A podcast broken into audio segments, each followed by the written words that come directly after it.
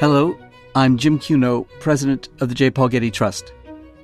Welcome to Art and Ideas, a podcast in which I speak to artists, conservators, authors, and scholars about their work. Rubens is a subject that's really hard to reach the ends of, if you will. The extent and the breadth of his output and the richness of his life calls for constant uh, investigation. In this episode, I speak with Getty curator Anne Woollett about the life of the Northern Baroque master painter Peter Paul Rubens.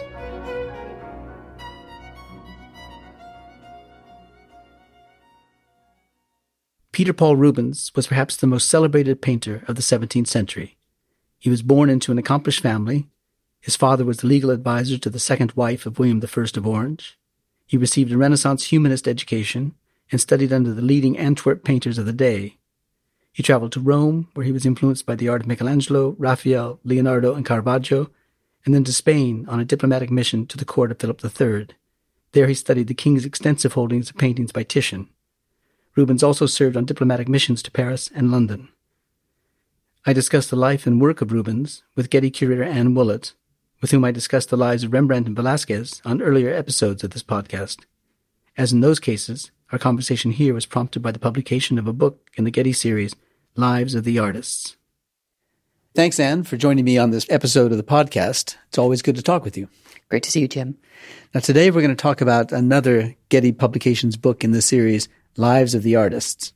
We're discussing three texts on the life of the painter Peter Paul Rubens, who, with Rembrandt, Velázquez, and the sculptor Gian Lorenzo Bernini, was the most powerful artist of the 17th century. The three biographical texts we'll be discussing were written in the 17th and 18th centuries by Italian, German, and French authors, just to give our listeners a sense of the scale of Rubens' early reputation. But before we consider these early texts, give us a sense of Rubens' career and importance in the history of art. Well, Rubens was an enormous figure, a towering intellect, but also a great artistic generative force. I think it's hard to overstate his significance for the art of the 17th century. He was an immensely creative individual whose imagery was new often and embodied a combination of ideas from the antique and the Renaissance, the native Netherlandish traditions, and then these new ideas.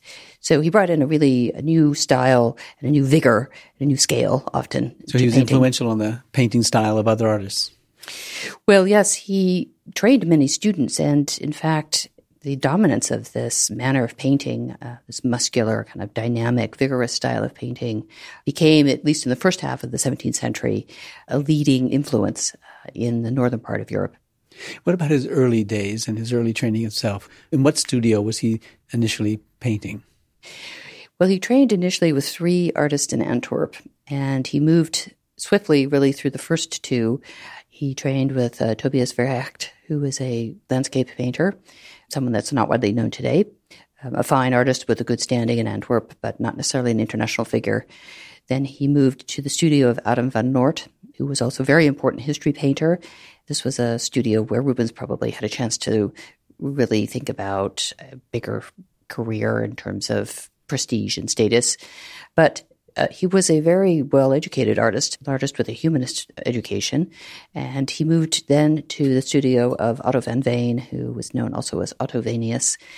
Uh, this was a sort of pictor doctus, uh, a learned painter who had been to Italy um, had a great knowledge of the classical past, uh, collector. Rubens spent a couple of years there. Um, then by 1597, he goes on to become a master painter in his own right. So, how long was he a student before he became a painter in his own right, a mature painter? He started painting as a student painter, probably learning the you know, important rudiments of preparing his panels and his paints and things like that around 1592. We don't know exactly the timing of his movements through all of the studios, except that he spends three years or so, four years with Otto van Veen, ending, as I say, in his uh, registry in the Guild of St. Luke in Antwerp. Uh, and then he, he works for the last couple of years of the last decade of the 1590s in Antwerp, but probably in proximity to Otto van Veen's studio. Maybe the two masters worked together. They had kind of an affinity. And it was an important time in Antwerp, which had had a pretty tough time um, in the religious struggles. Uh, the economy is difficult, but the city's rebuilding and they receive the new archdukes who will be ruling the province of the southern Netherlands on behalf of the King of Spain. So this is Archduke Albert and Archduchess Isabel. He came from a modestly well to do family mm. and a very influential family mm. in the region. Tell us about that. Yes, his family has long roots in Antwerp. Uh, his father held an important civic position. He was a lawyer who had been trained in Italy. But it really is the religious upheavals that send the family to a safer location in what is now Germany, to Cologne and to Siegen. Uh, the town of Siegen is where Rubens himself was born in 1577. And he and his brothers and sisters are there. Their early life is sort of clouded by a major scandal. Their father, Jan Rubens, has an affair with the wife of a member of the House of Orange, and this is a crime that puts him into jail and causes um, severe hardship for the family. But Jan dies there in Germany, and then Rubens' mother brings the family back to Antwerp. How does an artist like Rubens pass from one of these more senior artists' studios to another until he becomes an artist in his own right? You mentioned the Guild of St. Luke. Tell us about that, what that was, and how that helped the career of Rubens. Antwerp had a professional painters guild that was actually a, quite a large organization that included other artisans within it, but the painters were the largest group in the Guild of St. Luke. And it was necessary to join the Guild in order to earn one's living as a painter in the city. This is very typical setup, something that we find throughout Europe.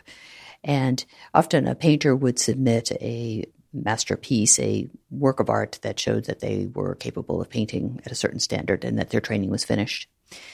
Uh, the artistic training of painters in Antwerp is an interesting subject. It follows a general trajectory of probably starting with some fairly practical processes of, of mixing paints, of choosing good wood panels to paint on, but particularly the, the practice of developing your hand and eye, learning to draw, drawing from small models, seems very likely that Rubens would have had access to small plaster casts of uh, antiquities in Rome, for example, maybe small bronzes. Uh, this is a way that they learned about anatomy, which was not necessarily directly from the live model sitting in front of them. And then it seems in Rubens's case, because perhaps his family standing may have helped him a little bit, he was able to make some choices about his training. Uh, ordinarily, a young student who was coming to train would agree to remain in the studio for a certain amount of time. It was sort of free labor for the master painter. In Rubens's case, maybe he fulfilled his agreements with his masters and was allowed to proceed to study with the individual with whom he wanted to uh, better understand the style and the sort of capabilities. So, when does Rubens go to Rome and how old was he? Rubens was 23 when he makes the journey to Rome in 1600. He leaves in May. He needed a passport to get there. He had to be allowed to leave, essentially, the southern Netherlands. But this what, is. What does that mean? Why did he have to get permission to leave?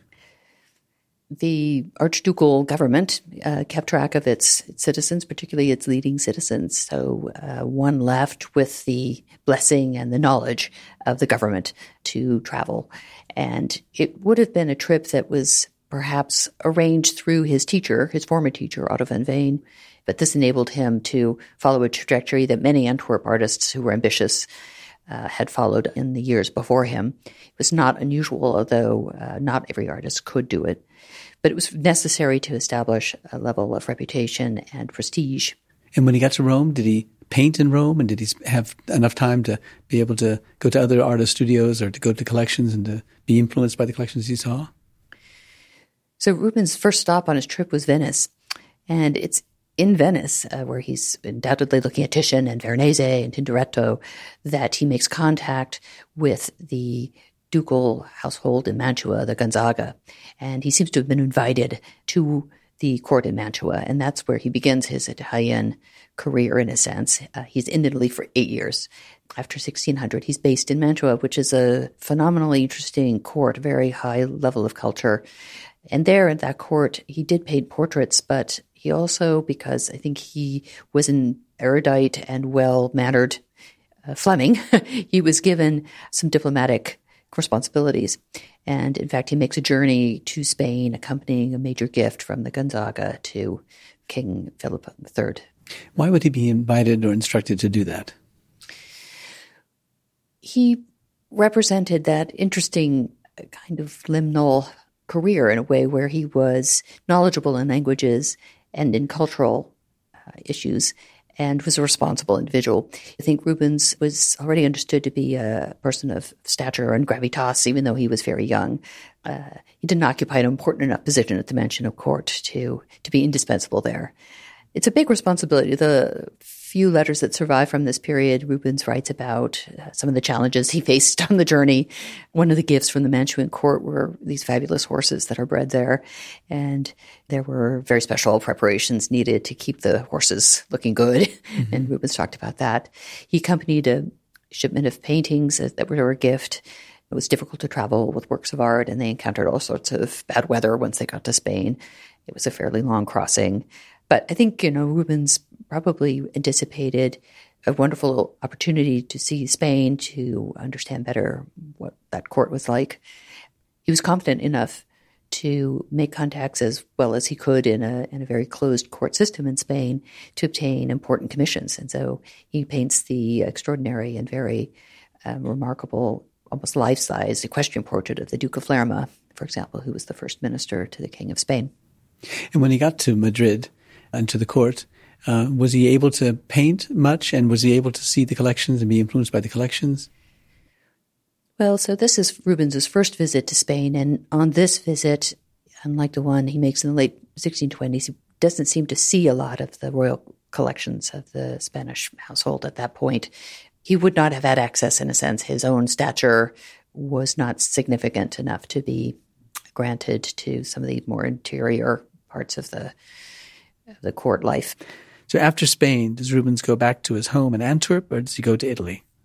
Well, he comes back to the Italian peninsula and he spends two important periods in Rome where his brother, uh, Philip, who's an older brother, is working. And his older brother is a, a very learned philosopher and scholar of antiquity. And uh, the two were good friends, and the painter Peter Paul uh, benefited from the contacts that his brother Philip had made in Rome amongst the cognoscenti and uh, important patrons. And it seems likely that our painter Rubens was able to see important Roman collections that were not necessarily easy to access. So when he gets back to Antwerp, he's a, a, a flourishing painter, confident, mature painter. Indeed, he Rubens returns to Antwerp in late 1608. He's painted very important altarpieces in Rome for patrons there. And he comes home actually not uh, because he wants to, but because uh, the death of his mother, or in fact her, her illness, draws him uh, on the road from Genoa. Between um, his time in Rome and his return to Antwerp, he spends time in Genoa and paints important large scale portraits there. So he makes that journey uh, as quickly as possible. He signs his letters, putting foot into stirrup and sort of indicate his haste. But he's too late when he reaches home, and sadly, his mother's already passed away. But it's an interesting time in Antwerp and the southern Netherlands in general. Uh, there is about to be signed an important peace treaty between the Spanish king and the rebellious northern provinces of the Netherlands, the Protestant provinces. And it seems to suggest, and Rubens writes about this, that there will be peace, and with peace, they hope will come economic prosperity. And he decides rather than to return to Italy, which he wanted to, he would stay. Hmm. I want to get to the author of the first biography, the first life of the artist of Rubens. And this author is named Giovanni Baglioni, and he published his first biography of the artist in 1642. Tell us who he was, Baglioni. Baglioni is a fascinating figure, a painter who is born in Rome. He's essentially Rubens's age. He's 11 years older. And he is important to us as a biographer of Rubens because he's really writing at the same time that Rubens is living and working. And it seems that the biography of Rubens' life reflects largely his work in the 1620s. Uh, Baglioni is important for our understanding of Roman art in the very first years of the 17th century. Uh, this is a time where he could have met Rubens, in fact. We don't have any evidence that they had some important exchange. And in fact, Baglioni's biography doesn't allude to any personal contact at all. But Rubens was in the city, and Rubens likely would have been aware of the controversies that were swirling around Baglioni and Caravaggio. Well, what was that? Well, the controversy consumed the artistic community of Rome around 1603. Two patrons, members of the Giustiniani family, commissioned paintings from two painters who were different in personal temperament and artistic style a painting from Caravaggio and a painting from Giovanni Baglione. Uh, the difference between these painters and the comments they made about each other were held obviously in sort of uh, the normal places where artists convene, you know, and taverns and in the street. But ultimately, the sense of defamation brought this controversy into the courts. And in 1603, there was a suit of libel in the city. And uh, at the trial, Caravaggio made very disparaging comments about Baglioni as a painter. Um, and for this, he was jailed for a couple of weeks. In fact, Baglioni was a wonderful painter, and he had a number of colleagues who spoke for him at the trial and said that he was of the first rank. What got Baglioni to um, write the life of Rubens, and did he write the lives of other artists? Baglioni wrote a very important series of biographies, about 200 biographies of artists. He was a very thoughtful writer, in fact. He was interested in larger issues. He wasn't really a critic per se, so he wasn't necessarily writing stories about other artists that compared them or contrasted their their ways of painting, but he was as clear as possible about their important works, and he was very interested in the status that came from their successes. So he charted, as in the case with Rubens, their other activities as diplomats or their ability to become wealthy by their art. How do we know how he knew about the lives of the artists? Baglioni knew about other artists in a variety of ways, and in certain cases, he relied on anecdotal material, probably passed down from students or members of families. And in some cases, the biographies that Baglioni writes for us include uncritical use of these uh, anecdotal stories that to say more a little bit about what some of the common ways of framing artistic practice for artistic personalities. But in the case of Rubens, he was able to refer directly to works that Rubens created in the city that were important altarpieces and narrate some of the aspects of their creation, which is an important indicator that Rubens' status was rather clear, even though he was a young artist from outside the city. He cites an early commission that Rubens received to make um, paintings for the Roman Church of the Holy Cross of Jerusalem, which had been restored by the Archduke Albert of Austria, I assume to be an extraordinarily an important patron of the arts. H- how important was that commission for Rubens' career, and who was the Archduke? Yes, the paintings for Santa Croce in Jerusalem uh, was a very important point for Rubens in his trajectory. He's based in Rome, and he's given the commission to paint three paintings for the titular church of the Archduke. So, Archduke Albert, a member of the Habsburg family, had been a cardinal before his marriage. Uh, this was the church with which he was associated in Rome. And it's a, one of the most important early churches in Rome. It was founded to house the relics of the true cross and the passion of Christ, notably those associated with the saint empress uh, Helena, who was the mother of the Roman Emperor Constantine. Rubens created these three uh, subjects Saint Helena with the true cross, Mocking of Christ. Uh, these two works survive in Grasse, uh, France, and then The Elevation of the Cross, which has been lost.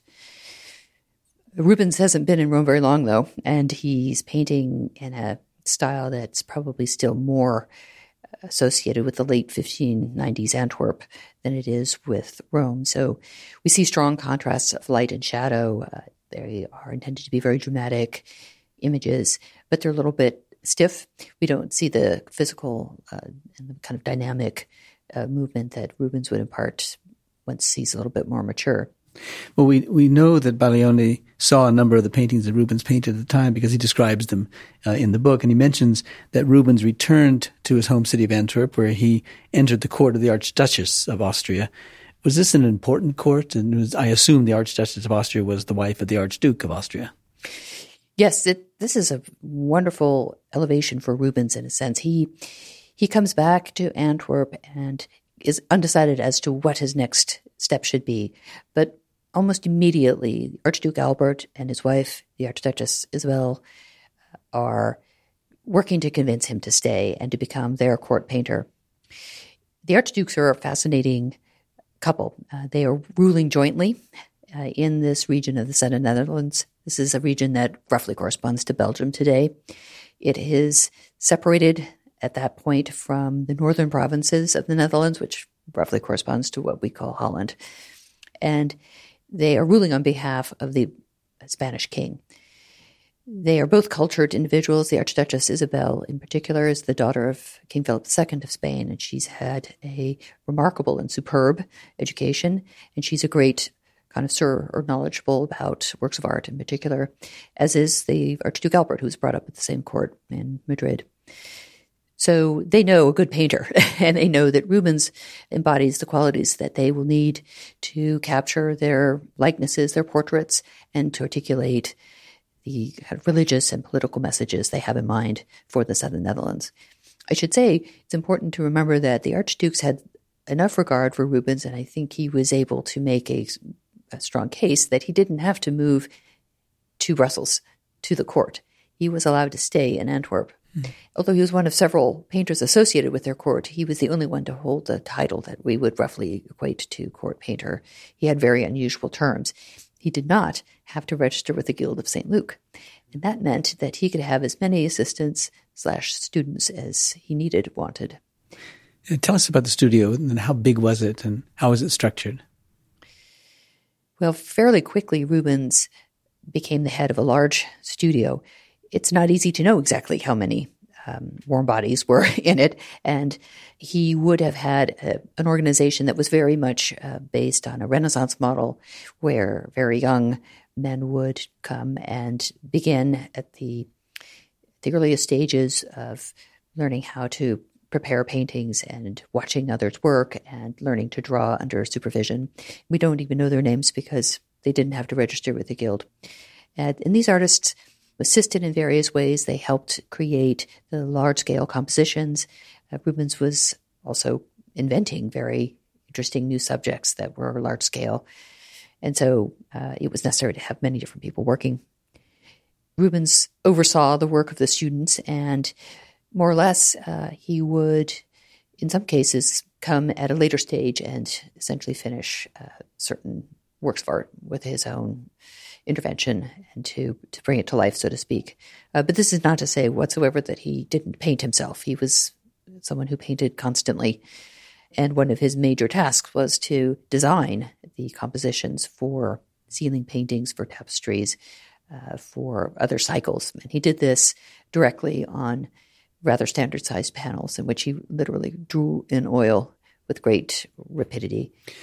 Now, in the early 20s, Baglione writes of Rubens going to Paris, where he was called to France by the Queen Mother, the Maria de' Medici, for whom he painted this extraordinary gallery of paintings celebrating her life and marriage to the King of France, Henry IV.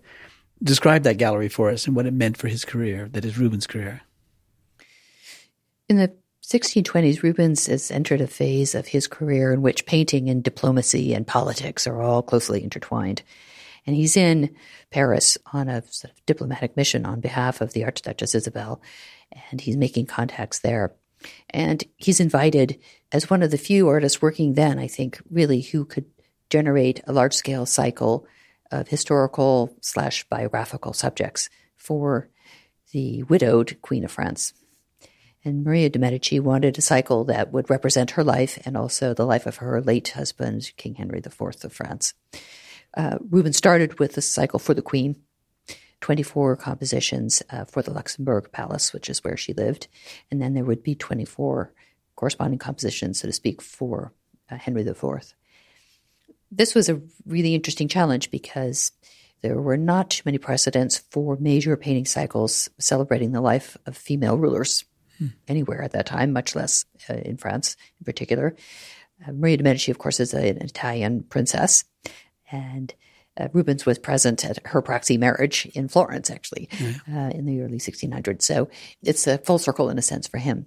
But this is where he demonstrates his diplomatic frame of mind and also his great command of the tools of a history painter's trade. So allegory, the use of uh, classical references, the ability to use virtues to represent actions and activities of an individual that, in her case, she was not a military hero. She was a consort, an important figurehead, but you know, Rubens had to find other ways to express her role in the French society, and uh, and on a large scale. And he did this by combining mythological elements and creating a series of events stemming from the betrothal and down through the death of her husband. Rubens created interest and drama in these scenes with a number of different methods that create a sense of continuity and which link the episodes to one another. Often the scenes are set in landscapes. There are elements of weather.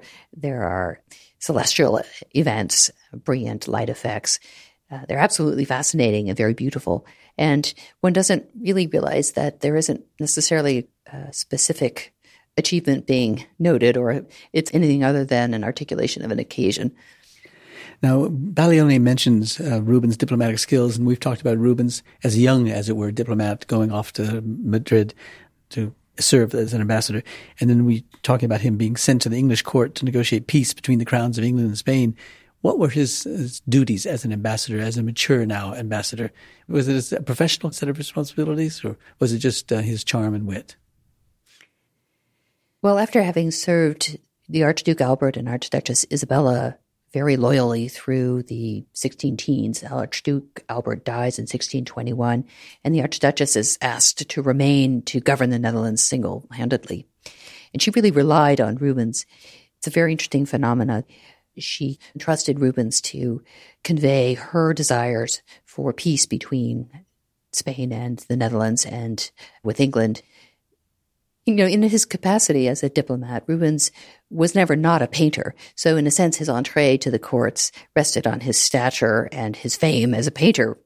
And for some courtiers, in fact, many courtiers, that was a problem because that was a manual profession and it had no place amongst the exalted elite. But Rubens's command of languages, his decorum, and his, frankly, I think, very imposing stature and personality enabled him to represent the Archduchess Isabel and to speak with individuals about the importance of, of finding peace and of seeking peace and ascertaining what steps could be taken. He seems to have been a facilitator, and his correspondence suggests he traveled a lot in this capacity. There are even allusions to somewhat secret meetings in taverns in Ghent, you know, with English ambassadors and or agents and things. Frankly, some of the people with whom he met and, and, corresponded at home were not very flattering because they couldn't understand why they would be speaking with a painter, however well represented by his sovereign. But it enabled Rubens really to to travel and to go places that were not maybe so easy for others. It's a sad result in a sense, though. A lot of this effort, a great deal of stress. He was very invested personally in achieving the results that they were seeking you know, he didn't necessarily succeed in his efforts, but his efforts were recognized by King Charles I of England, who knighted him, and by King uh, Philip IV of Spain, who also showered him with honors. So at the time, his contribution to the process of securing peace was very clear. And while he was there, he got a number of important commissions. Was it then that he painted the ceiling of the banqueting hall? Right. So uh, that was a wonderful commission for this important meeting space in London in the center, of this palace. Rubens again brought this remarkable understanding of uh, political allegorical language together to create a kind of visual history and a visual statement of English politics for this coffered ceiling. So it was many separate compositions. Mm-hmm. They were executed in Antwerp by Rubens and his workshop and then sent back to London for installation. So it was after he concluded his diplomatic responsibilities and returned to Antwerp that he painted the pictures. They were then taken back to England and installed in the banqueting room. Yes. Yeah. Now, following his success in London and Spain, he returned to Antwerp, as we just said, and he, he painted a portrait of the king and queen and all of the princes, and he was named secretary and counselor of the state. Were these just honorifics and decorative honors, or did he have actual political and diplomatic responsibilities serving the archduchess? He served the Archduchess Isabel closely until her death, and he found it a quite demanding role, frankly. I don't think that necessarily the honors uh, associated with the court that he received later in life involved specific day to day responsibilities, but it meant that he could be called upon at any time to fulfill a desire that the Archduchess might have for him. She was very energetic and keen individual. She was someone who went to the battlefield, who was invested in the success and the progress of uh, Catholic forces. So uh, this was a dynamic court under this single female ruler. All of these many trips that Rubens took, did he see pictures now? Because when we talked about the first trip to uh, Madrid, he wasn't of a stature sufficient to allow him access to the great picture galleries and to, therefore to be in, inspired by the artists that he might have seen for the first time, works by the artists he might have seen for the first time. But now he is a great man. So is he in the company of great artists? When he makes his second trip to Spain in the late 1620s, he indeed he meets uh, Velázquez, and uh, they seem to have a special rapport. And uh, Rubens did paint while he was there. Uh, there's some wonderful anecdotes about Velázquez and Rubens riding in the mountains behind El Escorial, the fabulous palace outside of Madrid. So uh, yes, it, was a very different time, and it's a time when Rubens's exposure to additional works by Titian and other Venetian Renaissance painters very, very important time, and that exposure imprints his own style in the last decade of his life. So between about 1630 and his death in 1640, we see a much looser brushstroke, a very descriptive kind of brushwork, flickering, animated, rich color, very much something that uh, suggests the impact of Titian was important. Hmm. Now, when he's back in Antwerp, he suffers the loss of his wife. His wife dies. He remarries and he paints these extraordinary paintings of his younger wife. Tell us about that sequence of events. Rubens is clear in his letters at the beginning of the 1630s uh, when he decides to remarry that it's a real choice that he's marrying someone who is not going to disdain him for his true profession and he remains devoted to painting. For all of the diplomatic work that he did, it was not necessarily his passion whatsoever. In fact, it was a think something that was something of a trial for him. He was very happy in a sense when he was no longer working uh, in a diplomatic capacity, but he continued to paint. He loved to paint, and he married the daughter uh, of an Antwerp prominent Antwerp merchant, tapestry merchant, uh, with whom he already had connections. Much is made of the huge age difference. He's in his fifties and she's in her teens, but um, you know, really seen as a moment of rejuvenation for him. And he writes a very unabashed uh, letter to his close friend, Nicolas Claude Fabry de Peiresc about this. And you feel that sense of energy and spring like attitude in, in the choice of subjects. He starts to paint a lot of mythological subjects. And we see the three graces, we see allegories of bounty and fruitfulness, and we have satyrs chasing nymphs, and uh, it's a very interesting period of time. Uh, but he's also beginning to feel the results of this quite rigorous decade that he's completed in the 20s. And he buys a retreat, if you will, in the countryside called Het Steen. Uh, he likes to paint landscapes. And he paints these extraordinarily beautiful landscapes of the Flemish countryside. And he begins to pull back from public life. Yeah. Now let's talk about the next life of Rubens. Uh, it was written by the slightly younger German artist Joachim van Sandrart. Who was he and how is his account of Rubens' life different from that of Baglione's? Von Sandrart is an interesting account. It's very lively, written by a younger artist, uh, not an artist of particular distinction, but unlike Baglione, he didn't really insert his own self-assessment into the biography of Rubens. Uh, Van Sandrart is very careful to tell us that his painting was seen by Rubens and that the master politely kind of uh, acknowledged his efforts and seemed very courtly. Um, and and Van Sandrart's account is a pleasure to read in some ways because it's by someone who spent time in Rubens's company. Rubens visits Utrecht in what's the northern provinces of the Netherlands, 1627. He meets Gerrit van Honthorst, a leading painter there, and it's in this context that uh, becomes associated with Rubens and travels with him a little bit. And uh, it gives us an idea of a little bit how Rubens did interact with other artists. He may not have spent a lot of time in Antwerp associating, apart from those artists with whom he worked, of which there were many, and his friends such as Jan Bruegel the Elder. He had a very important artistic community there. But in terms of traveling to speak with other artists and things, he was not doing that so frequently, potentially. So when he makes this trip to the north, he takes time to to meet the leading artists, and Van Sandrart is there to tell us about it. Does Van Sandrart read Baglione's Life of the Artist? Was he aware of that as, a, as an example or a sample of the kind of writing that he must now write? It was probably just a little bit too early for Van Sandrart to have read Baglione. They're writing about Rubens' life at the same moment in the 20s. So Van Sandrart would have been aware of um, probably Carl von Mander's biography of Northern artists and uh, Vasari, uh, writing about Italian artists in the 16th century. And uh, he instead uses something closer to a travel account in the case of Rubens. Are there kind of stories that they each tell of Rubens that are fanciful? They're wonderful evocations of character. And they are similar enough to make us think that there's something to the notion of this extremely calm, dignified, genial, handsome mm-hmm. individual. Now, Rubens dies in 1640. What did he leave behind in the way of paintings, oil sketches, and drawings? Was his studio full of things that had not yet been finished or had just been finished and not have been distributed? Were there works by other artists in his collection? What did he leave us?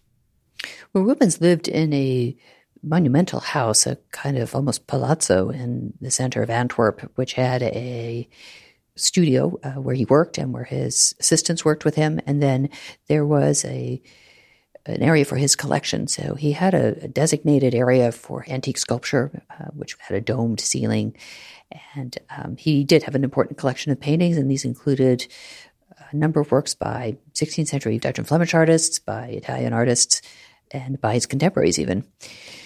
And he had been working hard until his death on major commissions, particularly for King Philip IV and uh, for the hunting lodge of the Torre de la Parada, which is near Madrid, and a number of large mythological subjects. So there were some paintings in the studio that were probably not finished. And uh, there were important inventories drawn up, and there were sales uh, following his death. And he had made provision in his will for his children, his son Albert, named for the Archduke Albert, who was the godfather, a classical scholar in his own right, carried on some of his father's work. And so some things were kept by the family, and there were things that were kept by his second wife, Helen Fourment, such as the famous painting where she's seen full length wrapped in a mm and a fur. yeah. Um, but yes, so there was great eagerness, and a, fairly immediately parts of Rubens' studio and estate were distributed. And foreign dignitaries, and quite notably Philip IV through his agents, wanted to obtain as many paintings by Rubens as possible from that studio. So let's look at the third life of Rubens, this one by Roger de Piles, who lived from 1635 to 1709, therefore was born shortly before the death of Rubens in 1640. What distinguished his life of Rubens from the two earlier lives? Well, de Piles was a great defender of Rubens' style. There had been a very heated debate in the French Academy in which de Piles was a major player. In particular, de Piles defended Rubens's painting of figures, the notion introduced by critics that parts of Rubens's bodies were incorrect in proportion or incorrect in articulation were things that uh, de Piles pushed back on as a way of defending the importance of color uh, over the primary goal of design. It's a complex subject in a sense, but really the debate in the French Academy was divided between those who followed the arguments of Nicolas Poussin, whose importance was based on correct design, an idea that is very intellectual has very intellectual premise based also in the Italian schools of Bologna, where drawing and precision and rendering the human form was the basis for art. And on the other side, Piles and other French painters looked to the Italian Renaissance, to Titian, for example, and to Rubens as great artists who were able to create convincing compositions through color and through the optical qualities of painting uh, form. Roger de Piles had a real advantage over the earlier biographers of Rubens. He had a biography of Peter Paul Rubens written by his nephew, Philip Rubens. And this is very crucial because uh, it really provides some very specific information about Rubens's earliest career. about the time that he is training in the 1590s and his work with Otto van Veen. So these very specific details, which are not mm. covered by other biographers, are aspects that uh, de brings forth in his uh, description of Rubens's life. Now, finally, de used a bunch of grapes as a metaphor for the quality of Rubens' painting that he most admired. What, what did he mean by that? It's a very telling metaphor and one that's very astute. It reflects de quite sophisticated uh, pictorial, analytical nature. You know, he was a great connoisseur, and his opinion was sought, um, and his ability to critically kind of analyze compositions was um, admired in his own time. And when he uses this metaphor, he's referring to the way that there are different separate components of light and dark, and perhaps in a composition, different groupings that together create a coherent whole. But one can also concentrate on the individual uh, elements. And so rather than sort of think about this abstractly, if one looks at a Rubens composition, you know, Rubens was a, an artist who worked in a kind of more or less organic fashion. Uh, he had a sense of putting together different components. And, you know, he did, as some other artists did as well, he could reuse ideas from different places. But he's able to put them together so that these elements together form a coherent and often very complex composition of figures. And this is a great skill um, that was admired by other artists who, might work more academically and in a more fixed fashion to create a composition. Whereas in Rubens's case, there's a sense of energy and of a kinetic force that brings together the different elements that he's he's painting. What is the legacy of Rubens as a painter in the centuries since he died? Well, there was a change in taste in the late 17th century. So initially, there was a, a real turn to sort of more classicism in certain areas of Europe. But ultimately, there's a tremendous appreciation for the magnitude of his work, which is comprised not simply of the physical execution and the deftness and the assurance and the variety of paintings that he made, but the intellectual component, uh, which is unrivaled really in his time in the north part of Europe, this is an artist who had deep understanding of not only biblical uh, subjects, but of subjects from the antique, and was able to compose and invent uh, new subjects from these sources. You know, Rubens's legacy was in fact a physical legacy the sheer output that he mm. was able to attain with a workshop that was highly organized, that reflected his inventions in terms of the composition and the subject matter, and then transmit them through uh, this highly descriptive style that was able to be replicated Rubens left his mark on a tremendous number of different media. He was a designer of tapestries. He created small panel paintings for connoisseurs. He created large altarpieces that were seen in churches. And he created a visual language that seemed utterly Flemish. Now, we could talk about the literary legacy of Baglione and Sandrart and de Piles in these three uh, early lives because there's a, a virtual mile of books published on the life and the career of Rubens. There's a whole corpus Rubenianum that documents the lives of the artist as we know it and the character of the paintings that he painted and so. Is his reputation still today as, as high as it was in my early years in graduate school, you know, 40 years ago? There's tremendous interest in Rubens these days. It's so exciting to see it. There are regularly exhibitions of his work, and there have been a number in, in the last couple of years which look at all facets of his output.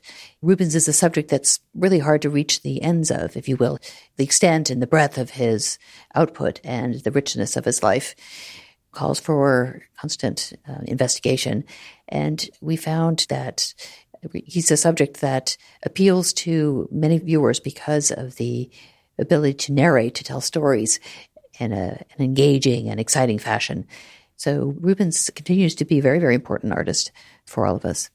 Well, the Getty's at work preparing an exhibition looking at Rubens and his relationship to the past, that is to the ancient past. Tell us about that. Yes, this is an exhibition called Rubens Picturing Antiquity that will be shown at the Getty Villa. And this will juxtapose ancient works with uh, the works of art that Rubens produced in response to ancient objects. So it really looks at how works of the classical past inspired him and reveals the ways that he innovated as a result of the knowledge and as a result of the exposure to the ideas from from the ancients, as he called them. Yeah, well, we look forward to that exhibition very much. It's been fun, as always, to talk with you, Anne, uh, on the podcast and to talk particularly about the lives of the artist. It reinforces the significance of these uh, early lives that we're reading them still today. Indeed. Thank you, Jim.